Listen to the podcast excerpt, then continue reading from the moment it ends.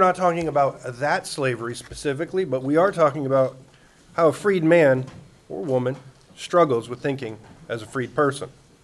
So there are going to be three things this morning that I'd like to uh, convey to you. First, the law gave life to sin so that it will kill me. Okay? Second thing, you are not under the control of the law anymore. Third thing, there is another power as an option. Okay?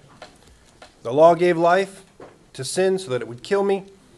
You are not under the control of the law any longer. There is another power that is an option to us. So this morning, our uh, future elder Ratliff read to us from Jeremiah 34. There's a lot of verses there.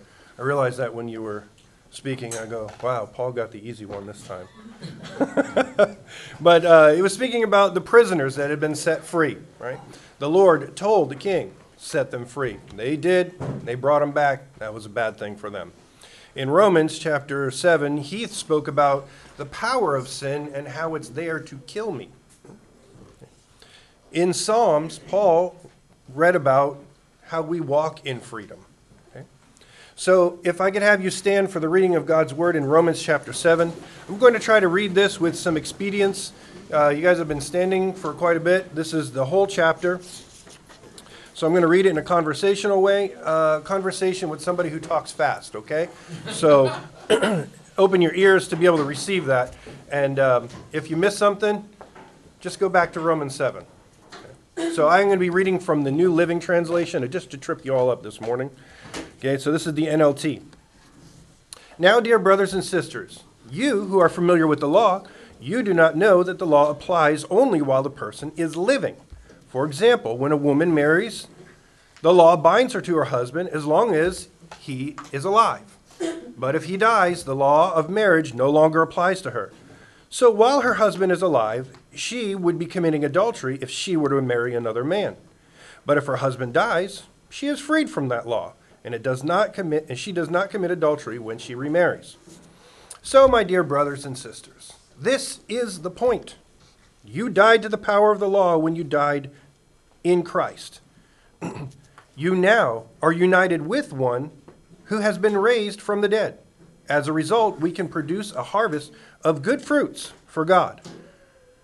When we were under control by the old nature, the sinful desires that were in us work within us, and the laws that arouse these evil desires, and they produced a harvest of sinful deeds, resulting in death. But now we have been re- released from the law, for we died from it, and we are no longer captive to the power. So now we can serve God, not in the old ways of obeying the letter of the law, but in the new ways of living in the Spirit. Well, then, I am suggesting that the law, am I suggesting that the law of God is sinful? Of course not. In fact, it is the law that showed me my sin. I would never have been converted if I didn't know that it was wrong and the law if the law had not said so that you must be converted. But sin used this command to arouse all kinds of covetous de- desires within me. And if there is no law, sin would not have the power. At one, at one time, I lived without understanding of the law, but when I learned the command not to covet, for instance, the power of sin came into my life, and I died. So I discovered that the law's commands, which were supposed to bring life, brought spiritual death instead. Sin took advantage of those commands and deceived me. It used the commands to kill me, but still, the law itself is holy, and its commands are holy and right and good. But how can that be? Did the law, which is good, cause my death? Of course not. Sin used what was good to bring about my condemnation to death. So, we see how terrible sin really is. It used God's good commands for its own evil purposes. So the trouble is not with the law, for the spirit for it is spiritual and good. The trouble is with me, for I am all too human a slave to sin. I don't really understand it myself. For what I want to do, for what I want to do, what when I want to do what is right, I don't do it. Instead, I do what I hate. But if I know what I am doing is wrong, it shows that I agree with the law and that it is good. So, I am not the one doing the wrong. It is the sin living in me. Be careful with that. Okay. We can go back to that. it is the sin living within me that does it. And I know nothing good li- lives within me. And it is my sinful nature. I want to do what is right, but I can't. I want to do what is good, but I don't. I want to do what I don't want to do what is wrong, but I do it anyways. But if I do what I don't want to do, I am not really one doing the wrong. It is the sin that lives within me that does it. I have discovered the principle of this life that when I want to do what is right, I inevitably do what is wrong. I love God and I love God's law with all my heart, but there is another power within me that is at war with my mind. The power makes me a slave to sin, and that it is still within, within me. oh, what a miserable person I am! Who will free me from the life that is dominated by sin and death? Thank God the answer is in Jesus Christ, our Lord. So, you see how it is. In my mind, I really want to obey God's law, but because of my sinful nature, I am a slave to sin. This is the word of the Lord. You may be seated. so, when I said be careful here, I just wanted to make note um, you are not necessarily separate from your nature. So, you can't walk around to your parents and to your bosses and to your authorities and go, well, it wasn't me who did it, it was the sin nature. Sorry. You know, you can't punish me. We'll try to punish that sin nature if we can find it somehow in my back pocket. So we are one and the same. But Paul is trying to give the understanding here it's, it's the sin that perverts the law, which is good. Okay? so the law gave life to sin so they could kill me. When God gave Moses the Ten Commandments, it wasn't just a set of rules to live by. Something that a person could uh, say, you know, today I didn't covet my neighbor's donkey. Praise Jehovah. I'm good today because I didn't do that. No. The Ten Commandments was given as a principle. Okay? The law is there to shine light on our sinful nature. Without it, we'd never know who we really are. It's like if it never rained, you'd never really appreciate just how much how good the sun is. If it was sunny all the time, you wouldn't appreciate it as much. Like the people in California don't know how good they really have it. so Matthew Henry states in his commentary, food or medicine when taking wrong may cause death, though its nature is to bring nourishment and to heal. The law may cause death through means of de- uh, through man's depravity. but sin is the poison that brings that death. Not the law, but sin discovered by the law was made death to us all. John Calvin says the dominion of the law, the whole of the law, the dominion of the law continues to bind us as long as it remains in force. So when it's not in force, it has no power at all. Amen?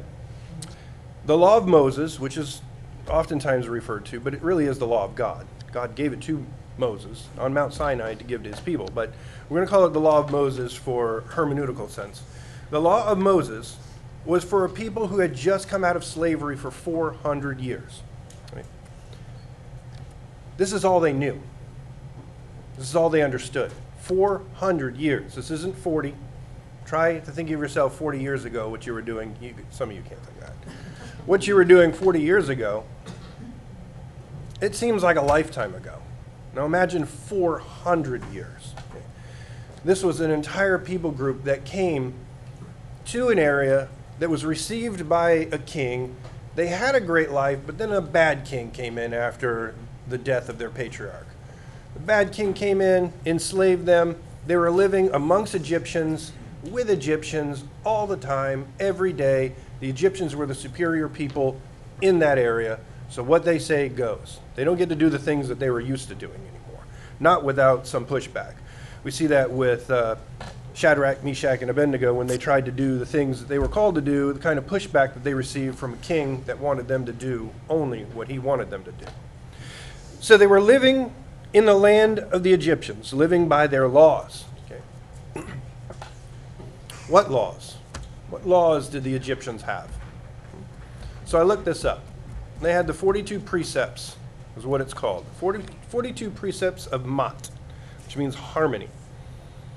These slaves only knew how to live like Egyptians, talk like Egyptians, eat like Egyptians, worship like Egyptians. Even the Jewish children only played games that the Egyptian children played. Okay? Which is common things. They had floor hockey and hand, handball and things that you could only do without technology. So, so remember that, kids. When you're asking to use your parents' phone to play some Candy Crush or something, they didn't have that. Get a ball and throw it against the wall. So they live by these precepts of the 40, uh, 42. Now, irregardless of what they knew for 400 years, it's the Israelites that reverted back to the animal worship. When Moses came down from Sinai, the first thing they do when you took too long, the thing that they were used to, and this is proof text that they thought like Egyptians still. Okay, this is all they've known. Moses comes down from Sinai after a period of time which was too long that they felt. Moses discovers them worshiping a golden calf. This golden calf was the bull, the Jewish god Api. This is what they knew to do. This is all they knew to do. So, do we blame them for doing these things? You might have a little, well, that's all they knew, so I guess maybe not so. But there's a new way. Moses is introducing a new way. It's a clear sign that the Israelites were so steeped in the Egyptian religion as well as in their practices, and they've tried to synthesize it with their own religion.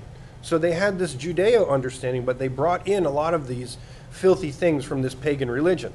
So they had a mixed bag of goods, is what it would be like. Moses had to teach them all new things. So within this 42 precepts, number two says, um, well, I got it right here. I don't even have to try to remember it. Uh, I had it there. But there's too many words that come together with bad prescription. So, anyways, it says, um, I praise whatever his name is. Yeah. I can't really pronounce it anyways, like Hepket. Hail Hepket. I have not committed robbery with violence today. That's precept number two. Does that sound a little reminiscent of something within Ten Commandments? It's number eight. Thou shalt not steal. I've not committed robbery with violence today. So I guess it's okay to commit robbery as long as you don't do it violently. I did find one in there that I found it was very, very interesting. it was uh, precept number eight in, in the 42. now, something I didn't know about the Egyptians. I never pictured them to be a quiet people. I mean, quiet. They walked around, not whispering, but no one raised their voice unless they were backsliders. One of their 42 precepts says, I hail some other weird God. I hail this guy for today I did not raise my voice, ever. So I immediately thought of my wife. I said, my wife would fit in very well in the Egyptian culture. I, however, would be put to death for some infraction.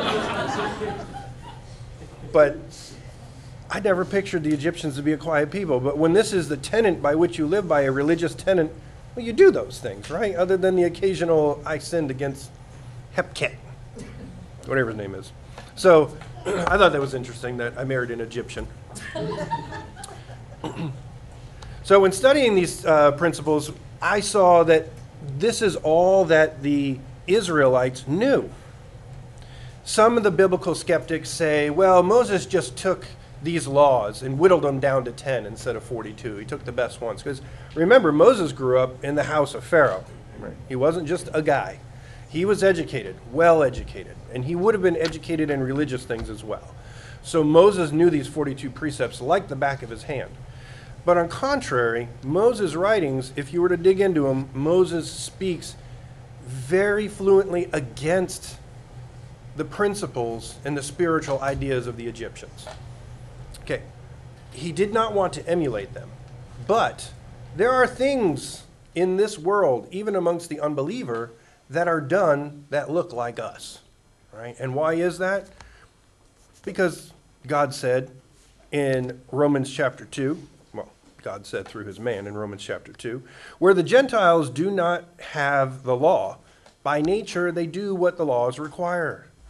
Okay? So they have these things written in their hearts. They know. They don't need a God to tell them it's wrong to kill someone. They know that. They know it's wrong to walk up to somebody and just murder someone's child, someone's husband, someone's sister. You just know that, whether you've been told by the Ten Commandments or not. So the Egyptians had this form. They were a society that was after the original society that God set up with Adam and Eve. Ten Commandments weren't there, but God still wrote laws and underspoke laws and understanding that had been passed down through verbal history. This is how people did it in ancient time. They passed down their stories. They didn't write them down, unfortunately, but they passed them down. They would speak about them regularly. The older people of their clan would talk about the things that have happened in their life and the things in which they saw. So imagine Adam speaking of the laws of God, that when God walked with him in the garden, he would have told his children, and his, his children would have told his children, and so forth, so forth, until we had a written law that came on tablets. So the law was given by God ultimately to point to the redeeming Messiah, which would then come 1,600 years later. All of this is to show how difficult it could have been to think as a freed slave. That's all you knew. Today, all we know, all we see, all we've grown up in church. Churches that are called by his name, they look more like a corporate entity than they do the living, breathing bride of Christ. Okay. Why? Because they're following in the patterns of the world. Well, how do you make a successful business? Well, we need to establish a marketing department. We need to establish sales. There's our evangelist. We need to establish our CEOs. There's our pastors. We need to have our support staff. These are all our admins. We need to have various things going on for them. These are all of our fun pizza parties for the guys to keep them encouraged at work. So we fit this pattern of what we know. What we see everyone else doing, we follow the flow of that. We do. This is why it's hard. We struggle with thinking as a freed person we still think about our old ways. So we're not under the control of the law anymore. In verse 1, Paul states that the law is only in effect as long as one lives. So here, Paul is not trying to uh, establish the doctrine of divorce. He's, he's not. He's not talking about that here. He's only using this common understanding. It's understood commonly. You're married till death do us part when that person dies, you no longer have that law binding you. Right? This is all Paul's doing. He's not trying to establish this is how Christians ought to live, this is how they should divorce. If it's done any other way than this way, well, then it's all wrong. There are scriptures for that, but not here. Okay? So Paul is taking that which is common, and he's, say, he's saying she's under an understanding that she is to be his wife until he dies, or clearly she dies. But once he dies, she is no longer under that power. That power no longer holds her, just as the old power of the law, when we die with Christ, no longer holds us. In verse 4, says, My dear brothers and sisters, this is the point. Sum it all up. This is the point. That you died to the power of the law when you died with Christ. And now you are united with him who was raised from the dead. As a result, we can produce a harvest of good fruit for God. So we can list the fruits of the Spirit here, but the one I want to focus on within that would be joy, right? So this isn't the title of our sermon, but joy. We have joy because we've been freed from the law, right?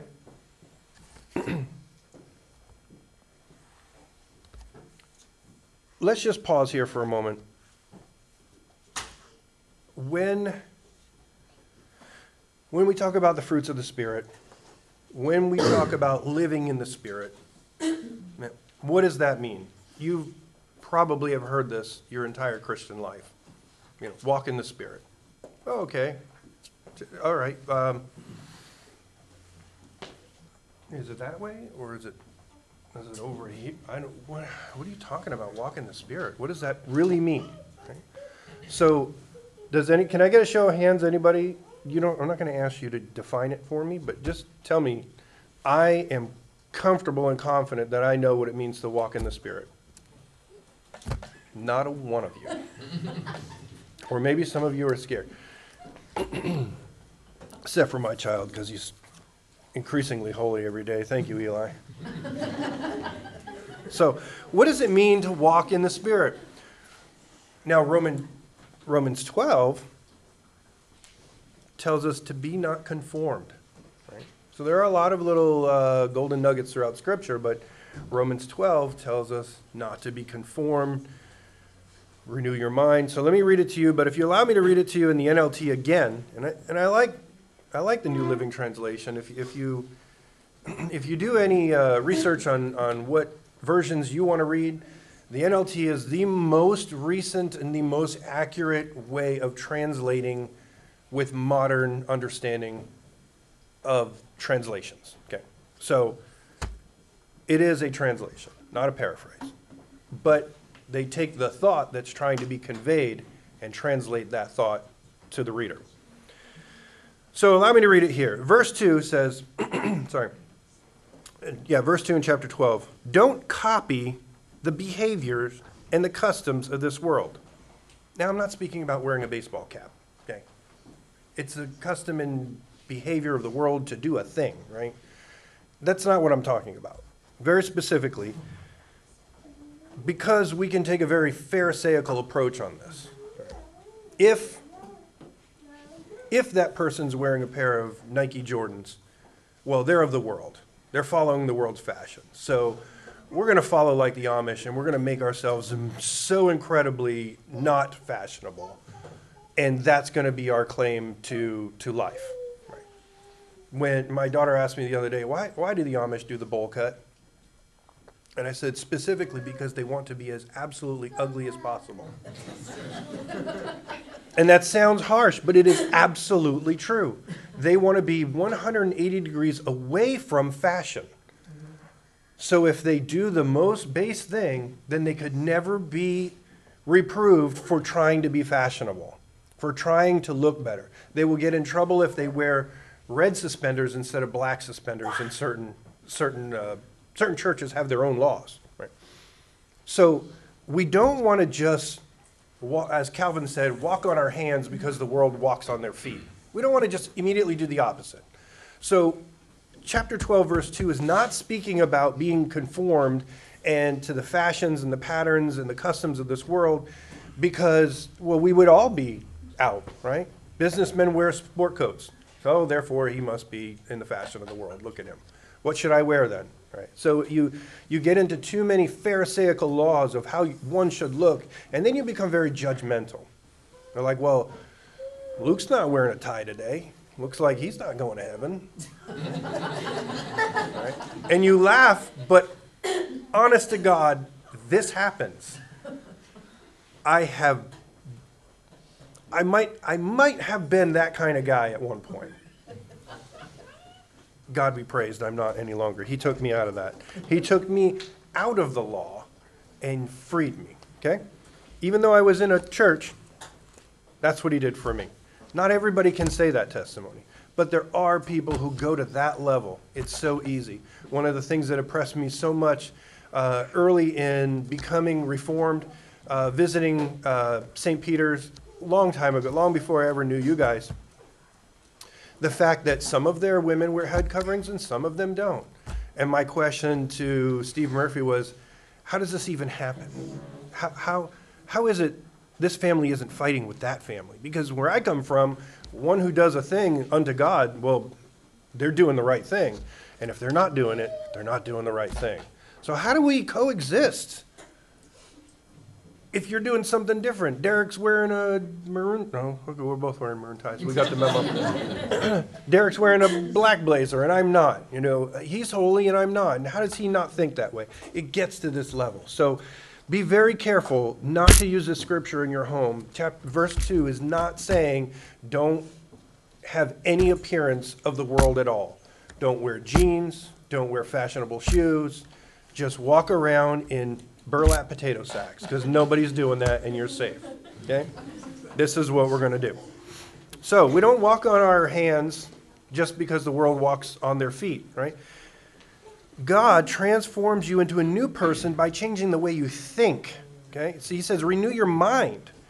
When you learn how God, when you learn what God's will is for you, which it is good and pleasant and perfect. Okay? So, an example a long time ago, when Nevaeh was just a little toddler, we thought, well, we're just going to send her to school because this is what you do. Right? She's got to go to local school, and both Elaine and I had grown up in that school. Well, I didn't grow up. I went there at ninth grade, and it was probably the worst thing.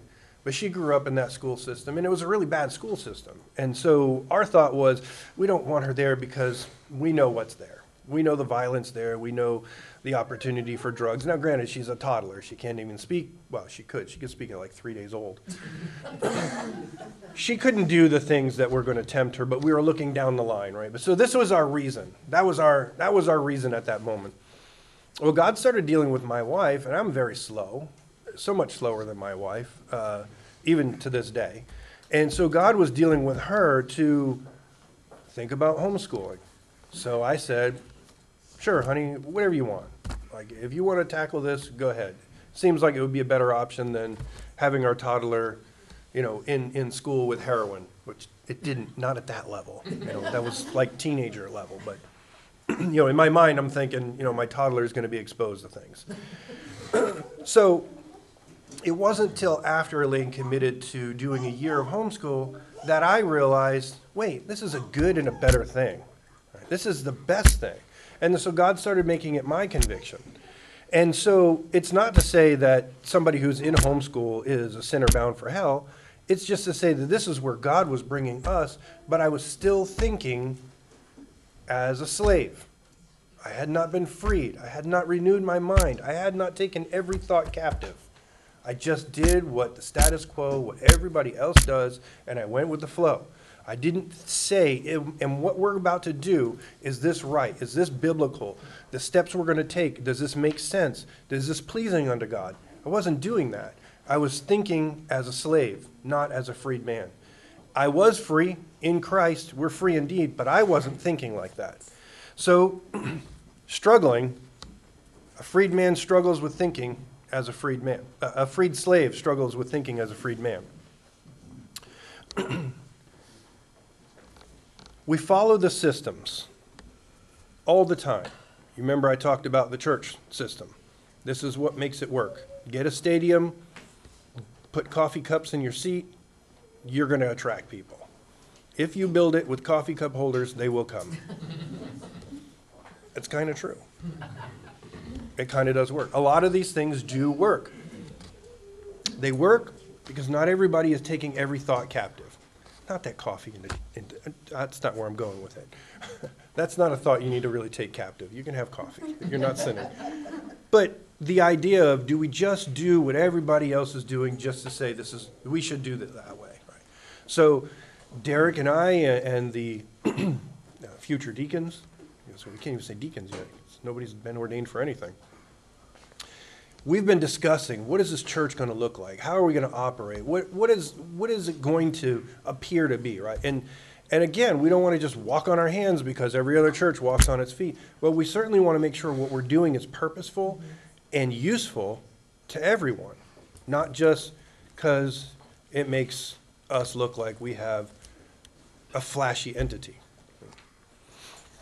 So living in the spirit that can be accomplished by thinking like a Christian. So, how do we think like Christians? Anyone? Sarah had her hand raised. Thank you, Sarah. Oh, she's flipping her hand, her hair. All right, so how do we think like Christians? Very, very simple. Read his word.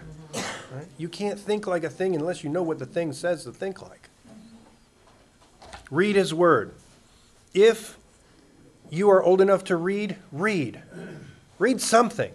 Read it every day, a sentence. Get it in you, make it become a habit. If you can't read, little ones, ask your parents to read to you. Okay? Even if it's a little sticker devotional that goes on the refrigerator, like the, uh, the David Wilkerson things, the calendar ones. So, read his word. This is what it's going to teach you to live in the Spirit, right? So we're going to talk about this again here in a moment. But in reading his word, if you are able to read it, do it. There is another power that is an option. When we were enslaved to the law of Moses, we thought and lived within that law, and we came to the under, when we came to the understanding of God's love through the sacrifice of Christ, we became a new creation with a new set of laws that are now written in our hearts.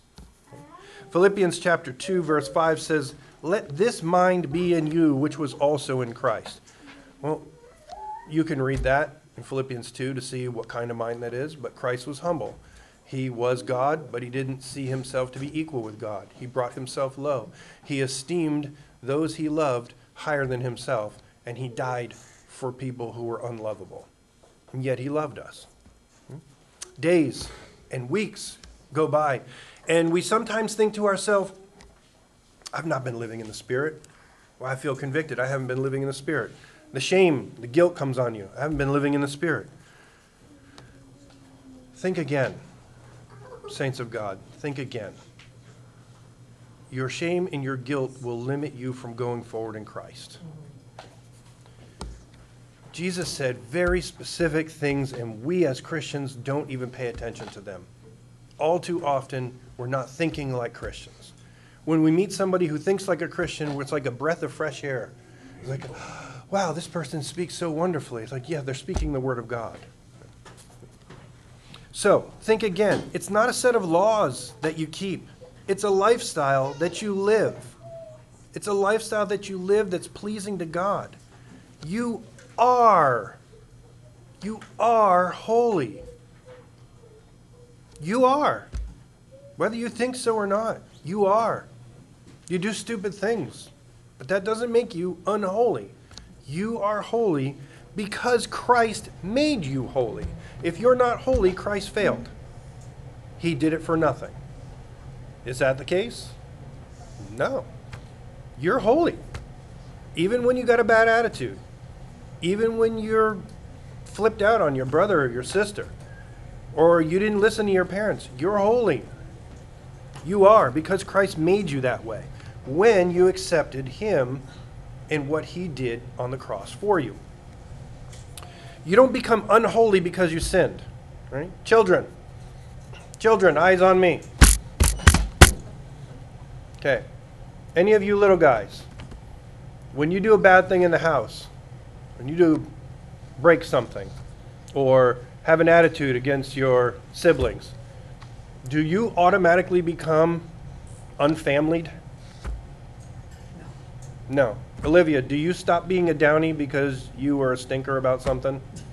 No, you don't. You don't have to prove to your dad by going to do the dishes to make it right that you can be back in the family again. You're not cast away because you did a bad thing, right? Because you're holy. Because Christ made you holy. We have a hard time thinking of ourselves as holy because we know how unholy we think. But in reality, you are holy because Christ made you that. God sees you through the lens of the sacrifice of Christ. Yes, there's things that we need to be sanctified. Yes, we have sins in our life that need to be cleared up. There are habits that we need to destroy. But that doesn't make you unholy. He still died for you, knowing who you are. And knowing who you are, He gave you the power over sin. That power over sin makes you capable, not a thing which you try. You are capable through the power of God. We do not put Christ to death each day. He died once that we may have life. If we have come to the point of realizing that there isn't anything that we can do and that we want to live for Him every day in our lives, then you are His. How do we know this? Because He put in us the will to do of His good pleasure. If you were not revived by the Holy Spirit, you would not desire the things of God. You could not. Not that you would not. You could not. You could not desire to please God. You could not live a righteous life. You could not love your brother or your sister. You couldn't. You don't have that power within you. It's the power of the Holy Spirit that gives you the will to do of His good pleasure. When you're in His Word, when you fellowship with His people, when you show love to the unloved, when you do a thing to bless someone else, you are living in the Spirit. We feel like it's this avoidable entity. Like every time we get close to this walking in the Spirit, it goes over here. Like, oh, I got to go chase the Spirit again. I got to walk in it. Oh, I just moved again. I got to go find it again. We beat ourselves up because we are looking at who we are. We're not looking at who we are in Christ. You're going to fail. Deal with it. Deal with it knowing that you are holy and God loves you for who you are in spite of all that you are. Amen? Next week, you're going to hear the very first verse that our brother's going to talk to you about in uh, chapter 8. And it says, uh, There is no condemnation for those who belong to Christ Jesus. And I'm bringing up next week's text just for a moment here because you got to understand when Paul wrote this letter to the Romans, who are the Romans? They're not the Jews. When he wrote this letter, he didn't write it with chapters and verses, it wasn't broken up. This is for us to study and for us to read and to have some memory verses. Chapters 6, 7, and 8 were together, and this would be lumped together in if you were to get to chapter 6, 7, and 8, which we call chapter, but it just would have been a section of his letter, you would have got to this point and you would have said, Oh, this is where Paul is telling the Romans and the Greeks that they don't have to live by the laws that the Jews had to live by. This would be the section. So it's not, today we're reading chapter 7, last week was chapter 6, next week's chapter 8. This is all one big lumped section summarized in Paul is, not, is telling the Romans, you do not have to live the way that the Jews have lived in order to be pleasing unto God. For those who have come to the saving knowledge of Christ, today renew your mind, this morning, and know that God sees you differently than the way you see yourself through the guilt and the shame. For those who have grown up in a family with faith, you have the opportunity not to just live in a family that goes to church even you have to come to a point where you accept what Jesus did for you. Just going to church, Keith Green said, just, just going to McDonald's didn't make me a hamburger. Just going to church doesn't make you born again. We all have to, I know that word is like a weird thing, like, ooh, born again. That's one of those churches that say the born again thing.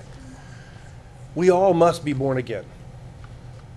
It is the newness of life that we accept when we accept what Christ has done on the cross for us, and we now have salvation, even though we are still wretched people.